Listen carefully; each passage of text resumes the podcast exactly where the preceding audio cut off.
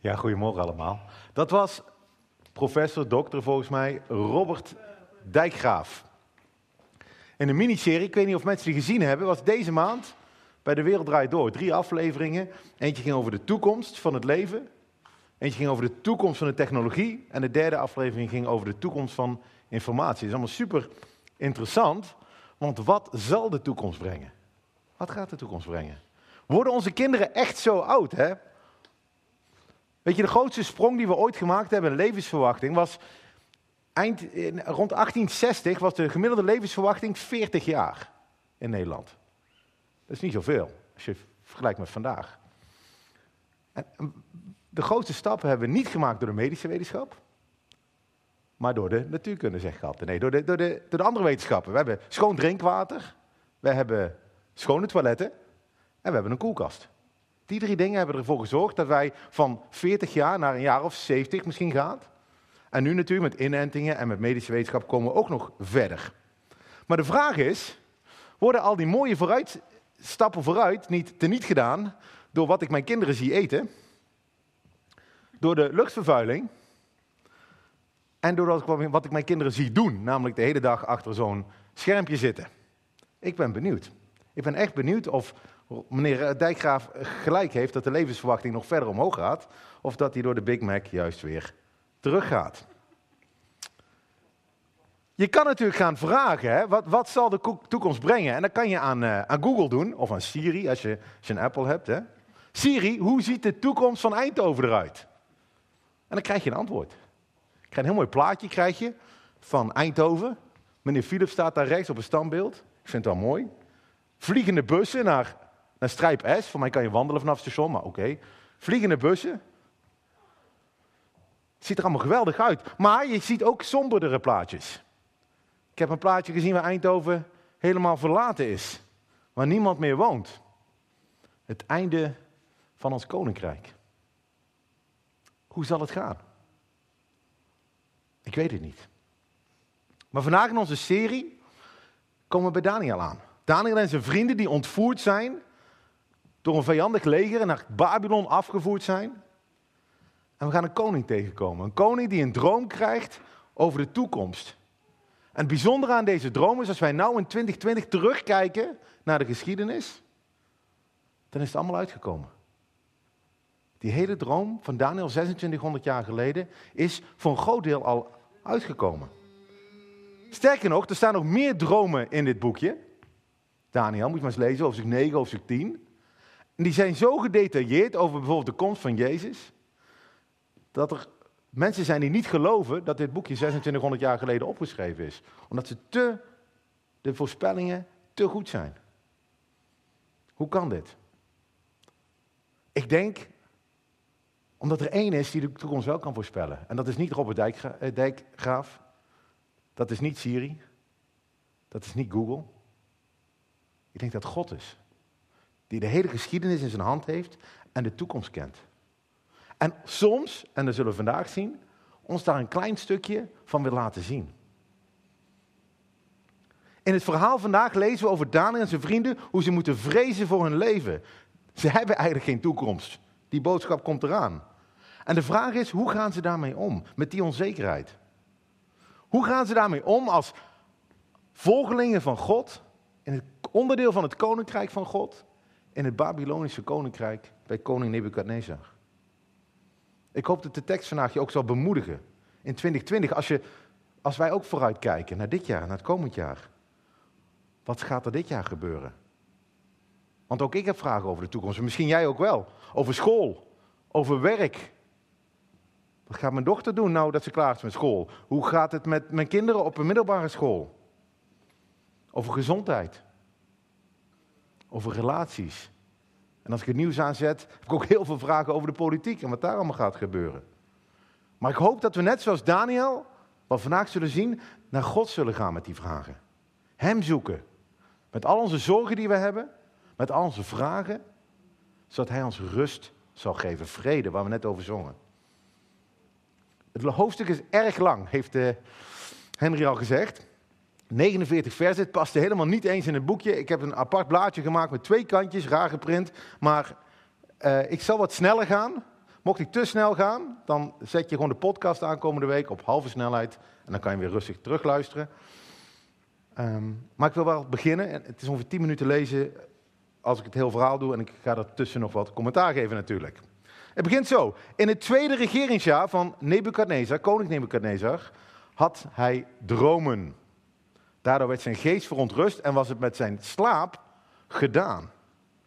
Het eerste jaar van zijn koningschap is voorbij. De witte broodsweken misschien. En hij ligt in zijn bed en de koning kan niet slapen. Sommigen van jullie weten hoe dat is. Soms worden kleine problemen die je overdag meemaakt groot s'nachts. Op het moment dat je er met niemand over kan praten, want, want iedereen slaapt. En soms blijven dingen in je hoofd malen en malen. En je maakt je druk over dingen voor de volgende dag of de volgende week. Of, of dingen die in het verleden gebeurd zijn. Jullie weten hoe het is. Je geest is verontrust en het is met je slaap gedaan. Voor de koning komt deze onrust niet van dingen van de dag, maar hij komt van God. God wil hem iets duidelijk maken. God spreekt tot hem. En koning Nebuchadnezzar kan niet aan Google of aan Siri vragen wat hij ermee moet. Dus hij had de magiërs, de bezweerders, de tovenaars en de Galdeeën bij elkaar om de koning zijn dromen bekend te maken. En ze kwamen en ze gingen voor de koning staan en de koning zei tegen hen, ik heb een droom gehad. En mijn geest is zo verontrust dat ik die droom wil weten. Niet de uitleg, ik wil de droom weten. Hij is angstig. Hij heeft heel veel geld. Hij heeft ontzettend veel macht. Maar hij heeft geen rust, geen vrede. En die, die wijze mannen, die Galdeeën, die zeggen tot de koning in het Aramees: O koning, leef in eeuwigheid. Het zijn van die ja-knikkers, hè? Die zo bij de koning staan en een beetje slijmballetjes zijn het. Vertel uw dienaren de droom. Dan zullen we de koning vertellen. Dan zullen we de uitleg ervan te kennen geven. Die koning heeft allemaal van die ja-knikkers om zich heen. Want die willen ook allemaal hoger opkomen. Je kent ze wel misschien van het werk. Die mensen die altijd ja zeggen. En die hem naar de mond praten. Oh, koning, leven in eeuwigheid. Weet je, als die koning vermoord wordt en er staat een nieuwe koning de volgende dag, dan zeggen ze hetzelfde. Oh, koning, leven in eeuwigheid. De koning heeft dit door. Hij wil geen ja-knikkers. Hij zegt tegen de Galdeeën, de zaak staat wat mij betreft vast. Als u mij de droom en de uitleg ervan niet laat weten, moet je opletten, want het is een hele aardige koning, zult u in stukken worden gehouden. En zullen uw huizen tot een mesthoop worden gemaakt. Dat is een mooi vooruitzicht. Hij zegt, jullie, moeten, jullie zijn wijs, jullie zijn slim, jullie moeten mij vertellen waar die droom over gaat. Dan geloof ik jullie pas. Want uitleggen kan iedereen, maar dan weet ik niet zeker dat het waar is. Ik weet pas dat het waar is als jullie mij ook mijn droom kunnen vertellen. Moet je voorstellen dat je daar staat, hè? met zo'n koning die zoveel macht heeft en dan zo'n vraag aan je stelt. Maar hij geeft ook een beloning.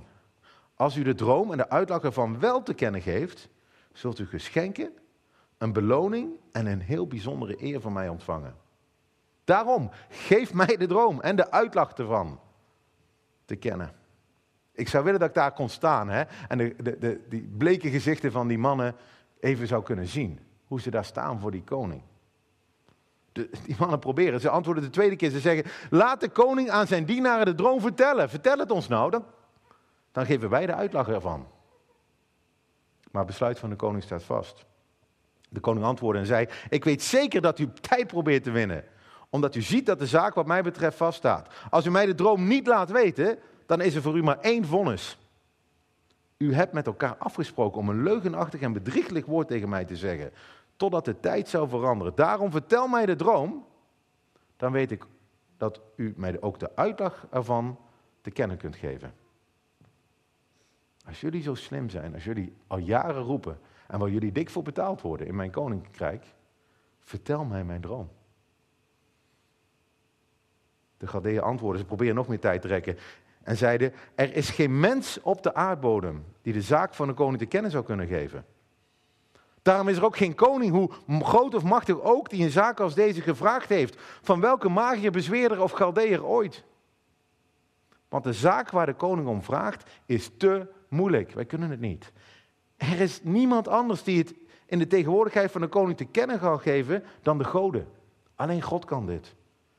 Maar God, maar de goden hebben hun verblijf niet bij de schepselen. Ze zeggen drie dingen. En twee van zijn waar. Ze zeggen, dit is te moeilijk.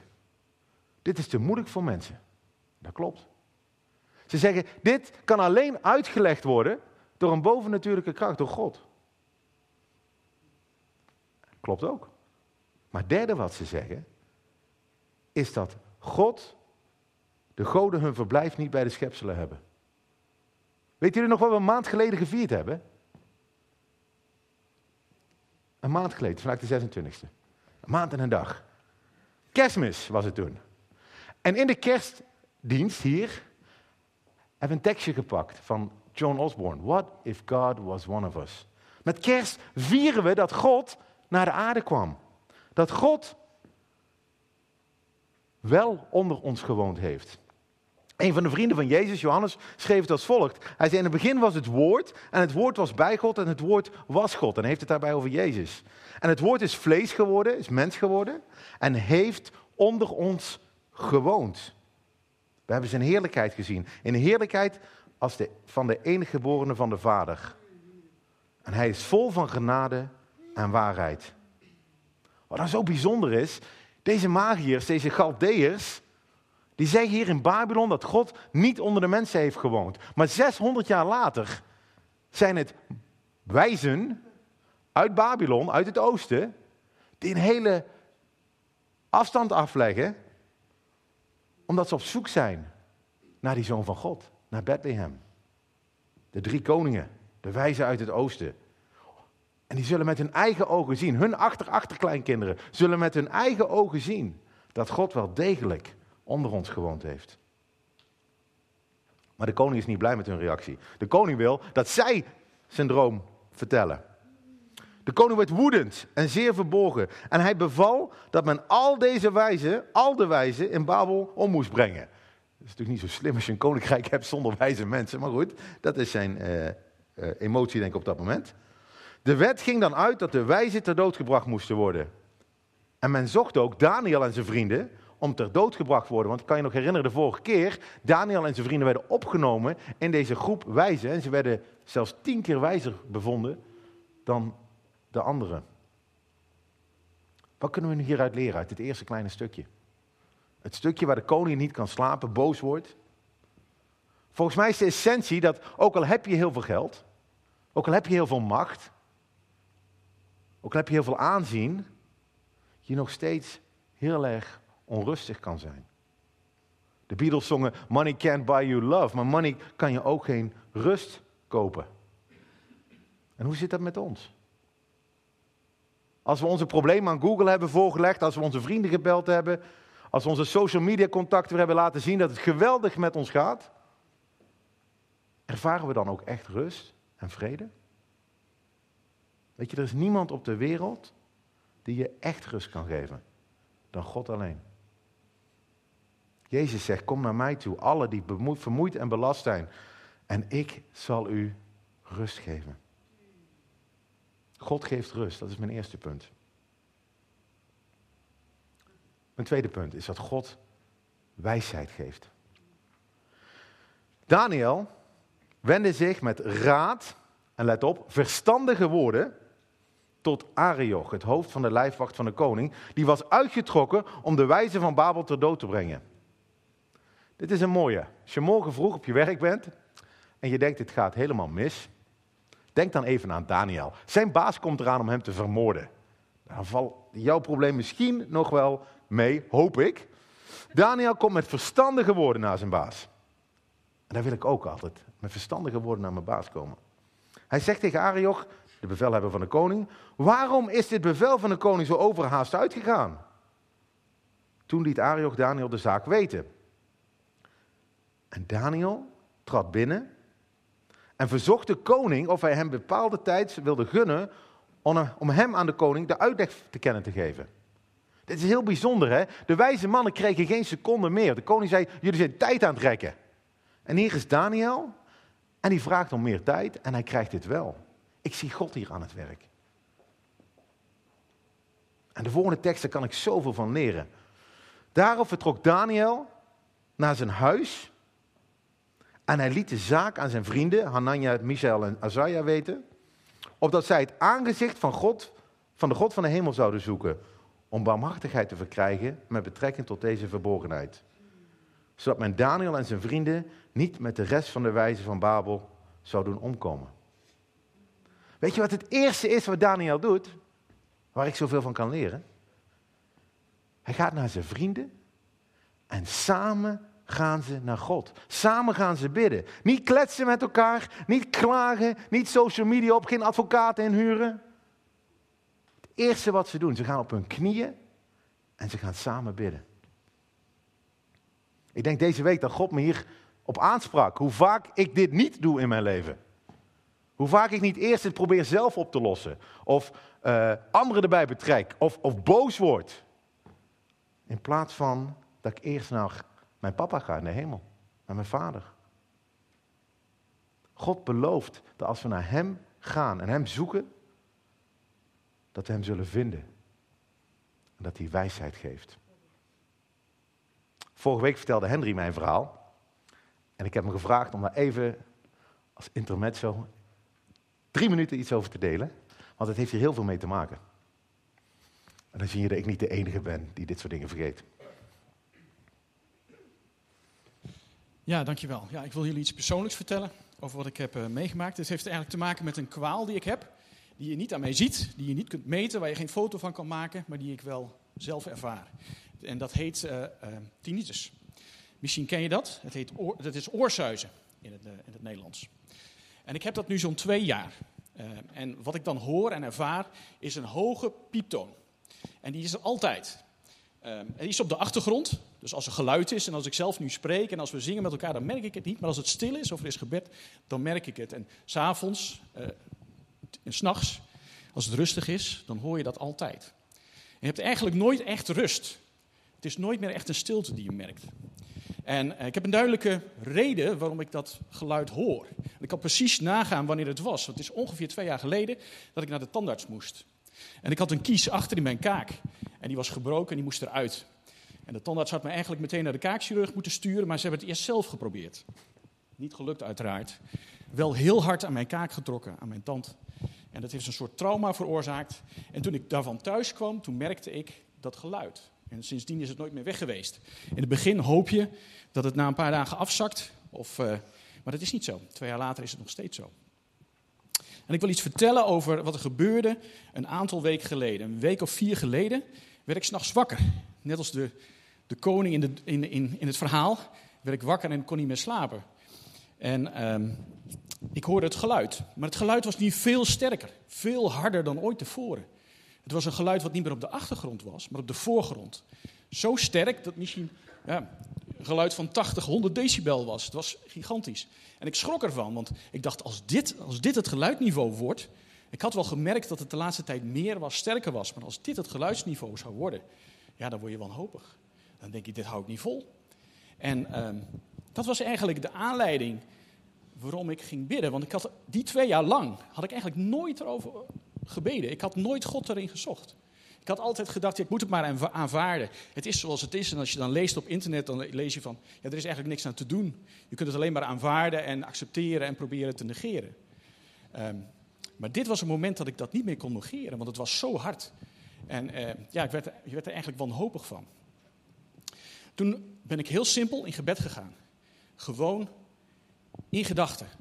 Ik lag gewoon op bed en ik ben, ik ben gaan bidden. En ik heb, ik heb gebeden, Heere God, dit, dit, dit kan ik niet dragen. Dit, als dit het is, Heer, dit is, dit is te veel. Wilt u dit geluid van mij wegnemen? En meteen op dat moment dat ik dat, ik had het nog niet uitgesproken, of dat harde geluid was weg. En wat overbleef was een soort zacht ruisen van een beekje ergens in de verte. Een gigantisch verschil heb ik ervaren en gemerkt. En het was heel bijzonder. Um, ja, ik kon niet anders dan God danken en, en prijzen en loven om, om wat ik had ervaren. Ik wilde eigenlijk mijn vrouw wakker maken, maar het was midden in de nacht en ze lag lekker te slapen. Dus ik heb haar laten slapen. Maar de volgende dag, toen we wakker werden, uh, toen heb ik het haar verteld. En uh, ja, dat ik dat ook als heel bijzonder heb ervaren. En wat ik heb, heb ik ervan geleerd? Ik heb ervan geleerd dat je de grote dingen bij God mag brengen, maar ook de kleine dingen. En uh, ja, ik had het twee jaar vergeten, ik had het twee jaar niet gedaan. En nu had ik een aanleiding om het wel te doen. En God hoorde en hij verhoorde mijn gebed. En ik kan hem alleen maar daarvoor danken. Ehm, ja, en ik wil u daarin ook bemoedigen. Breng wat je bezighoudt, breng het bij God, uh, breng het bij Hem. Hij reageert op zijn manier. Mijn gebed had hij verhoord op dat moment. Misschien reageert hij op dat moment niet, misschien op een andere manier, misschien later. Maar breng het bij Hem, het grote, maar ook het kleine. Dat is wat, wat ik met jullie wilde delen. Dankjewel. En pas op voor tandartsen.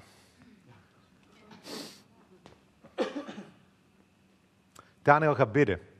En God verhoort zijn gebed. Hij gaat slapen.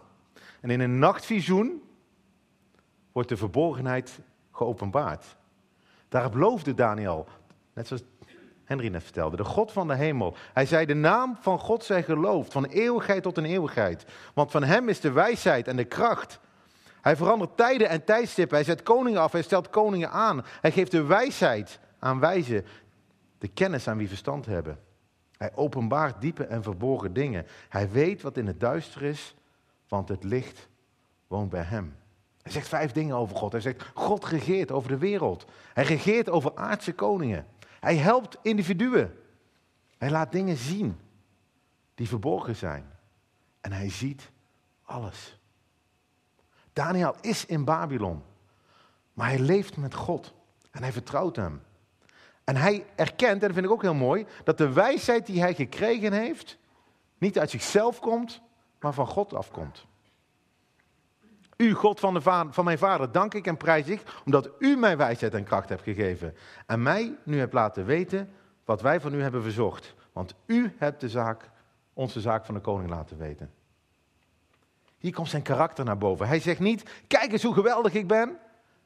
Kijk eens hoe geweldig wij met zijn vrienden zijn. Maar hij zegt, kijk eens hoe geweldig God is. Soms vergeet ik dat. Soms krijg je een inzicht op het werk. En dan is het toch heel leuk om van andere mensen te horen hoe slim je bent. En hoe geweldig jouw inzicht was. Jezus zegt dat we zout en licht mogen zijn, ook op ons werk. Maar niet zodat mensen ons gaan prijzen, maar zodat mensen God gaan prijzen. En juist dan is het lastig. Soms wegen ons mijn eigen ego, mogen mensen naar God wijzen. God die ons wijsheid en kracht gegeven heeft. God die ons alles geeft wat we nodig hebben. God die werkt als we onszelf en ons eigen ego aan de kant kunnen zetten. Daniel en zijn vrienden bidden samen. De Bijbel zegt als we God gaan volgen, dat we onderdeel zijn van zijn koninkrijk, maar dat we ook herboren worden in een nieuw gezin. Dat we samen kinderen van God zijn, dat we samen naar God mogen gaan.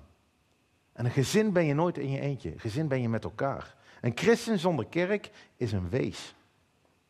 Sluit je aan, wees onderdeel van dat gezin. God geeft wijsheid. En als we bidden, als we samen bidden en onze eigen ego's aan de kant kunnen zetten, geeft God ook nog eens uitleg. En dat is mijn derde punt. En dan ga ik wat sneller door de tekst heen. Daniel heeft nou gedroomd en heeft de droom van de koning gezien. Hij treedt binnen bij Arioch, die de koning had aangesteld om de wijze van Babel om te brengen. Hij gaat naar de beul toe. Hij ging naar hem toe en zegt het volgende tegen hem: Breng de wijze van Babel niet om. Breng mij bij de koning, zodat ik de koning de uitleg te kennen kan geven. En Arioch bracht Daniel met spoed bij de koning en zei het volgende tegen hem. Ik heb onder de ballingen uit Juda, die we uit Israël hebben meegenomen, een man gevonden die de koning de uitleg zal laten weten. De koning antwoordde en zei tegen Daniel: Bent u in staat mij de droom te laten weten die ik gezien heb en de uitleg daarvan? Daniel antwoordde in de tegenwoordigheid van de koning en zei: De verborgenheid die de koning vraagt, kunnen wijze bezweerders, magiërs en toekomstvoorspellers de koning niet te kennen geven. Hij geeft weer niet de eer aan zichzelf. Hè? Hij zegt: Er is een God in de hemel die verborgenheden openbaart. Hij heeft koning Nebukadnezar laten weten wat er in een latere tijd zal gebeuren. Uw dromen, de visioenen die voor uw ogen kwamen op uw bed, zijn deze. En dan gaat hij de droom vertellen. Terwijl u, o koning, op uw bed lag, kwamen er gedachten in u op over wat hierna gebeuren zal.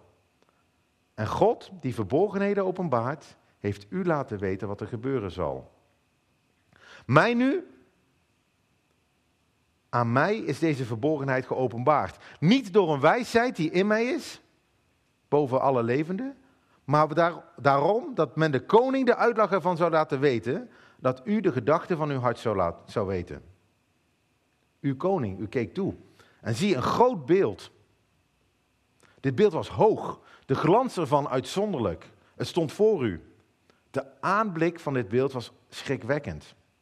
Het hoofd van het beeld was van goud. Zijn borst en zijn armen waren van zilver. Zijn buik en zijn dijen van brons. Zijn benen van ijzer. Zijn voeten gedeeltelijk van ijzer en gedeeltelijk van leem, van klei. Moet je je voorstellen, er staat een klein plaatje in het programma. Wat een lelijk beeld dat is. En wat een dom manier om een beeld in elkaar te zetten. Het zwaartepunt zit helemaal verkeerd. Je hebt de, hè, Hanna, dingen met de grote dichtheid zitten boven, met de lage dichtheid en massa zitten onder. En dan valt dat beeld om. Natuurkunde. De kostbare dingen, het goud en het zilver rusten op klei. Nou, het leuke van dit beeld is, als je het leuk vindt, kan je heel 2020 gaan besteden aan deze profetie. En je kan heel internet afstruinen. En je kan hier een jaar iedere dag mee bezig zijn wat dit betekent. Er zijn heel veel theorieën over. Heffen, zeg ik. Mijn zegen heb je. Ik ga dat niet doen vanochtend. Ik wil het simpel houden. Ik geloof, en dat zegt Daniel ook, dat dit een beeld van de toekomst is. De toekomst was. Een gouden hoofd is waarschijnlijk het beeld van het Babylonische Rijk. De zilveren arm en, en, en, borst was het Perzische Rijk, van de Mede en Perzen. De buik en dijen van brons waren waarschijnlijk het Griekse Rijk. En misschien waren de benen en de voeten het Romeinse Rijk. Er zijn zelfs theorieën dat de tien tenen de EU was, hè, toen we met tien landen rondhingen. 2.500 jaar geschiedenis. Ik weet het niet. Er is één ding dat ik wel met zekerheid weet. En dat is het volgende stuk tekst. Hier keek u naar, koning. Totdat er niet door mensenhanden een steen werd afgehouden. Die trof dat beeld aan zijn voeten van ijzer en leem en verbrijzelde het. Toen werd het ijzer, het leem, het brons, het zilver en het goud tegelijk verbrijzeld. Ze werden als kaf op een zomer doorsloer. De wind voerde ze weg, zodat er geen spoor van teruggevonden werd. Maar de steen die het beeld getroffen had, werd tot een grote berg en vulde heel de aarde. Er komt een steen. Een hoeksteen, staat elders in de Bijbel. Een steen niet uit mensenhanden. Weet je wie deze steen is? Deze rots? Jezus, ja. Tijdens het Romeinse Rijk kwam er een steen in de wereld. Een steen die al vanuit eeuwigheid had bestaan en die tot in eeuwigheid zal bestaan. Niet geschapen, niet door mensenhanden gemaakt, maar de eeuwige zoon van God. Die als kleine baby geboren werd in dat Romeinse Rijk. Om zijn koninkrijk te vestigen. Een koninkrijk dat voor eeuwig zal bestaan. Een aantal hoofdstukken verder geeft Daniel precies het tijdstip aan wanneer dat gebeurt. 70 weken. Ik had daar een, een plaatje van eerder laten zien. Als je het leuk vindt, ga maar eens rekenen. Komt precies goed uit. De Romeinen dachten dat ze onverslaanbaar waren. Net zo denk ik als de Grieken, net denk ik als de Babyloniërs. Maar vandaag zien we vrijwel niets meer van het Romeinse Rijk. Wat ruïnes die je kan bezoeken. Omdat de koning van alle koningen gekomen is. Daarna heeft de droom verteld en nu gaat hij de uitleg geven. Dit is de droom. Nu zullen wij de uitleg ervan in de tegenwoordigheid van de koning vertellen. U, o koning, u bent een koning der koningen. Want de God van de hemel heeft u het koningschap, macht, sterkte en eer gegeven. Overal waar mensenkinderen wonen, heeft hij de dieren van het veld en de vogels in de lucht in uw hand gegeven. Zo machtig was die koning. Hij heeft u aangesteld tot heerser over dit alles. U bent dat gouden hoofd. Maar na u zal een ander koninkrijk opkomen, lager in waarde dan het uwe. Moet je voorstellen dat je dit gaat zeggen tegen de koning, die almachtige koning die jou net nog tien minuten geleden wilde vermoorden. Met beste koning, mooi koninkrijk heeft u vogeltjes eh, allemaal in de hand gegeven, maar het gaat eindigen. Dit zouden de ja-knikkers met hun zoete praat nooit gezegd hebben. Daniel gaat verder. Er komt na de tweede koninkrijk een derde koninkrijk van brons. Dat zal heersen over de hele aarde. En het vierde koninkrijk zal sterk zijn als ijzer, want het ijzer verbrijzelt en verguist alles. Juist zoals het ijzer alles verplettert, zo verbrijzelt en verplettert dit koninkrijk alles. Dat u verder de voeten en de tenen gedeeltelijk van leem van een pottenbakker en gedeeltelijk van ijzer gezien hebt, dat zal een verdeeld koninkrijk zijn. Het zal iets hebben van de hardheid van ijzer, en juist daarom zag, u het ijzer vermengd met het leem. Dat koninkrijk zal gedeeltelijk sterk zijn en gedeeltelijk brons. Dat u gezien hebt, ijzer vermengd met modderig leem. Ze zullen zich door menselijk zaad vermengen, maar ze zullen zich niet aan elkaar hechten, zoals ijzer zich niet vermengt met leem. Hij zegt, het Romeinse Rijk zal verdeeld zijn. En mensen zullen nog proberen door huwelijken te sluiten, een eenheid te vormen. Maar het Rijk zal niet blijven staan. Het hecht niet, het plakt niet. Zoals ik zei, je kan hier een jaar aan besteden over wat hier precies allemaal staat. Maar wat leren wij hier vanochtend van? Weet je, het Babylonische Rijk is niet meer. Het Perzische Rijk is niet meer. Het Griekse Rijk, het Romeinse Rijk zijn ook niet meer. Het Derde Rijk is er niet meer. De Sovjet-Unie bestaat niet meer. Europa staat onder druk met Brexit, Nexit, weet ik wat er voor. Wat gaat er gebeuren met China, met Amerika? Wat gaat er gebeuren in het Midden-Oosten?